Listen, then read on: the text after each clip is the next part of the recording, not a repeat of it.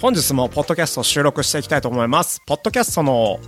番号は223話目。焙煎作業を見たい？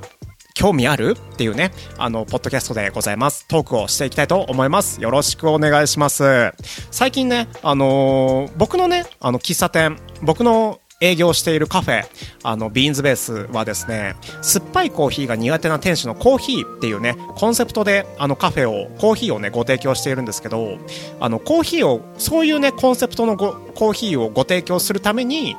あの、自分でね、あの、焙煎、つまりね、自家焙煎コーヒーをね、あの、ご提供しております。もう、もうね、本当に僕、赤澤がね、あの、焙煎をして、で、それをね、次の日に、あの、お客様にご提供しているっていう形なんですけど、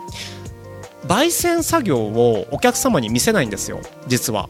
なんで見せないかというとあの煙がすごいから。焙煎するとあのコーヒー豆に内包された水蒸気あの水分がね水蒸気になってあの部屋中をね取り巻くんですけどそのねあの煙が、あのー服にねだいぶこびりついちゃって洗濯では落ちるんですけどその当日焙煎をこうした当日は外に出歩けないくらいなね匂いを発するのでお店開店中はね焙煎をしないんですけど結構ねあの焙煎機が、あのカウンター越しに置いてあってこの焙煎機で焙煎してるんですかっていうね質問を結構いただくので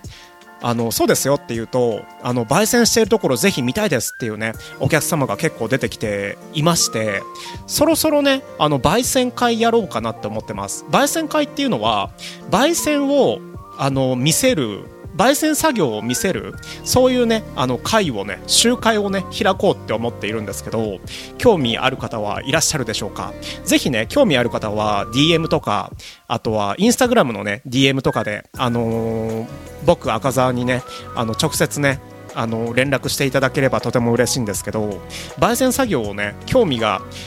あるね方がね結構多くて僕は嬉しいですね。僕ねあのコーヒーもともとねあのー興味なかった側の人間なのでもともとねもともとね今今はめっちゃ興味あるよ。うん。もともとねコーヒー興味なかった側の人間なのでカフェを営んでない人でもあのコーヒーにこれだけ興味があるんだっていうねことに気づきをねいただいたのですごい嬉しい気持ちです。なので近々ねあの焙煎作業を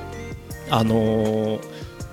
見せる会集会をねあの開こうと思っているのでぜひ僕のホームページビーンズベースのねホームページとかあとはインスタグラムの通知とかをねあのインスタグラムのね投稿とかをねあのぜひチェックしてみてください。ということで今日はこの辺りでポッドキャストを締めていきたいと思います。今日もここまで聞いてくださりありがとうございました。それではまたお会いしましょう。バイバイ。